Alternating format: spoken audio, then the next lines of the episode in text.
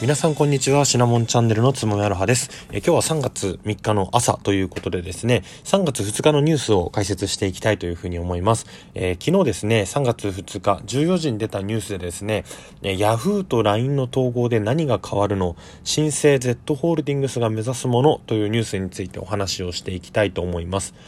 えー、ヤフーをですね、傘下に収める Z ホールディングスという会社とですね、LINE が統合をして、皆さん使ってる通信アプリですよね。新生 Z ホールディングスというのが3月1日に、誕生をしました。で、共同 CEO の川辺健太郎さん、これは Z ホールディングスの、社長さんですね。あとは、井出沢剛さんですかね。えー、この LINE の、えー、同取締役。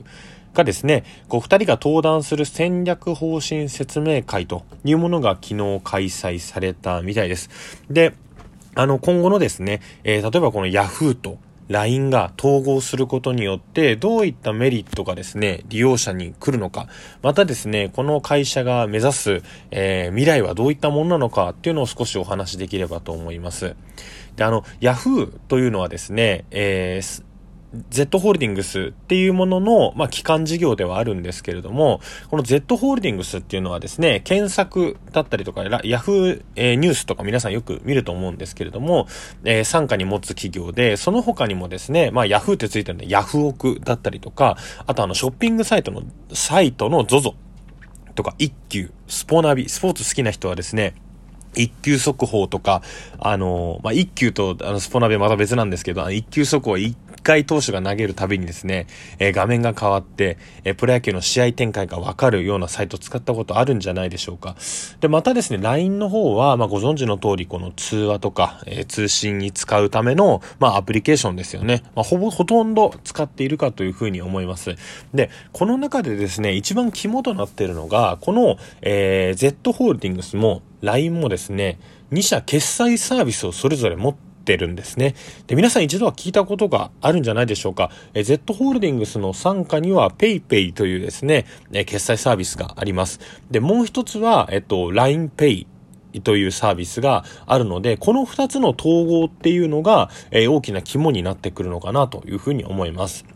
で、今ですね、あの、コード決済の分野で PayPay と LINEPay っていうのは、まあ、えっ、ー、と、3月1日より前はですね、別会社だったので、もちろん競合をしていました。その他にも、例えばセブンペイであったりとか、ファミペイとかいろいろありますよね。なので、この支払いの機能っていうのは、いろんなものが乱立するがあまり、こう、いい意味でも悪い意味でもですね、利用者が分散してしまっていたと。で、やっぱりこういったまあものはですね、こう強いところにどんどんどんどん修練をされていくのかなというふうに思うんですけれども、この2社、まずはですね、4月の下旬から、PayPay が使える加盟店、のうちですね、まあ、店頭にこう提示した QR コードをユーザーが読み込んで支払う MPM 方式というもの。に対応している店舗で、まあ、LINEPay のユーザーもですね、そのまま利用可能にするみたいです。なので、えー、PayPay が使えるお店の多くでですね、LINEPay も使えることができるというような形で、ちょっと後でですね、このユーザーが、えー読み込んで支払う NPM 方式っていうものに関しては、えー、解説をしていきたいというふうに思います。で、その後ですね、えー、2022年の4月、なのでちょうど1年後くらいですかね、あの、コード決済そのものをですね、PayPay の方に、えー、統合をする方向で今協議を進めているみたいで、まあ、LINEPay っていうのはですね、現在こう LINE のアプリから LINE ウォレットというところにアクセスをして、さらに LINEPay を起動してコード決済、っていうものを、えー、利用するやり方になってるんですけれども、このコード決済の部分で PayPay が起動するように切り替わると。なので、ユーザーにとっては新しくアプリをインストールしなくちゃいけないとかっていうことは全くなくですね、中の仕組みを PayPay と一緒のものにするっていうような形で、えー、こう、統合する予定みたいです。で、この LINEPay っていうものはですね、この三井住友カードであったりとか、えー、まあそういった銀行、金融機関と共同してですね、クレジットカードとか、プリペイドカード、プリペイドカードの事業なんかも行ってます。で、送金であったり、あとは請求書支払いですね。例えば水道料金とか、えー、ガスとかって料金を、えー、携帯で読み込むことによって、えー、LINEPay から支払えるっていうサービスも提供してるので、コード決済以外の LINEPay サービスこう LINEPay、えー、は、自体は継続をするみたいです。なので、LINEPay を完全に PayPay に、えー、統合するわけではなく、現時点では LINEPay のうちのコード決済の部分を PayPay に統合するっていうのが、まあ、正しい表現であるという形でですね、ニュースも報じてはいます。で、この PayPay と LINEPay を合わせることによってですね、どういったメリットがあるのかというと、国内でのスマスマートフォンのですね、このキャッシュレス決済のシェアを6割以上握ることになってですね、あの、楽天とか、まあ、それこそセブンペイと、えー、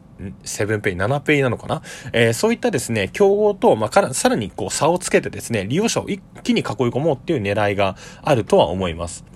で、あのー、こうしたですね、この MPM 決済サービス、えー、なんで簡単に言うと、えー、店頭に提示した QR コードをユーザーが読み込んで支払う、ま、方式を MPM サービスというふうに言うんですけれども、えー、これがですね、非常に便利なんですね。で、何が便利かというとですね、あの、店舗側の初期決初期コストが抑えられるといったような点が非常に、えー、まあメリットとしては挙げられます。えー、クレジットカードを利用するときですね、例えば1000円、えー、のものを買った時にクレジットカードを利用すると、もちろん利用者側ですね、1000円をそれで支払いますよね。ただ、その使える側のお店というのはですね、その料金に応じて、だいたい3%くらいの手数料っていうのをカード会社に支払っています。なので、えー、正直なところ、店側からするとですね、現金決済の方が正直なところはありがたいと。で、プラスアルファですね、例えばクレジットカードを渡すときに専用の機械とかに読み込んだりしますよね。で、その端末代っていうのも結結構、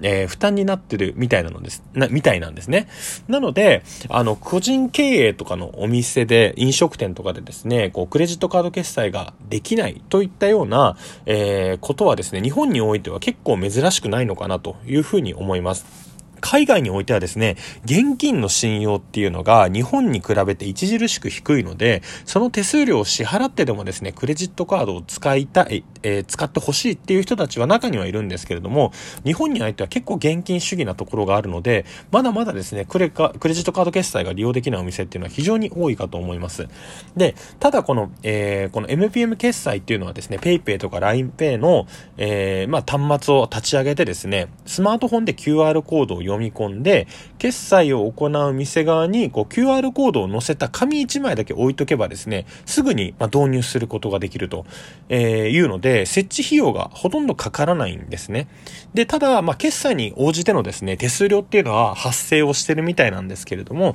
ただですね、この利用者にとっても割り勘であったりとか、送金っていう機能を使えば、例えばわざわざ銀行に行ってですね、こう振り込み作業等をしなくても、すぐに相手にお金をこう送金することができると。例えばこう、割り勘をした後に、今手元に現金がない時は、相手の銀行口座を聞く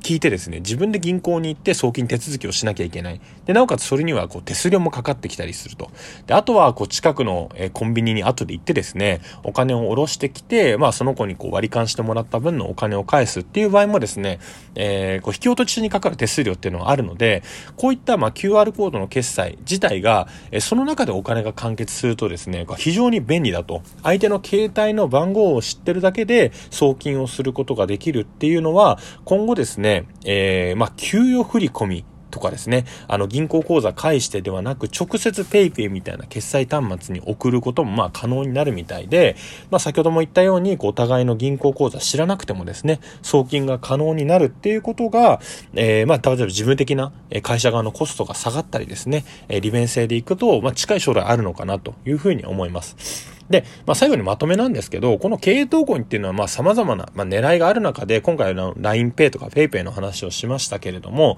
Yahoo と LINE のですね、この純粋な会員数の合計で、例えば GAFA、アメリカのですね、Google、Apple、Facebook、Amazon に対抗できる存在にですね、あの、まだ対等にはなれないですけれども、近づくことができるんじゃないかなというふうに思います。で、またですね、この Z ホールディングスっていうホール、えー、会社がですね、ソフトバンクグループの傘下の企業なので、まあ、こういった PayPay とかの決済機能、あとはソフトバンクモバイル、えー、通信のですね、モバイル通信機能、あとは ZOZO とかのネットショッピングの e コマース、あとはその一級とかですね、こう旅行とか飲食といった、どちらかというとローカルに根ざした事業に注力をしていくことでですね、このモデルっていうのを、例えば LINE 利用が多い国のアジアの代表としてタイがあるんですね。でタイとかにこういったのを落とし込むことによって、その国の、えー、こうローカルに根ざした事業にこうサービスの関与率をえー、高めていってですね、アジア圏であったりとか、こうアジア初の巨大な企業、複合企業としてですね、えー、こう GAFA に近づこうと。で、この統合がそのきっかけになればっていうなので、昨日結社会見を開いたのかなというふうに思いました。あのー、まあ、こういったですね、企業の、えー、統合っていうのは非常に起きてはおりますけれども、えー、先進的な我々が身近に使ってるサービスで統合してるっていうのは、結構 LINE とか、えー、Yahoo っていうのは身近なものかと思います。ぜひ皆さん、時間がある時に、こうニュースとかで調べてみてください。ありがとうございました。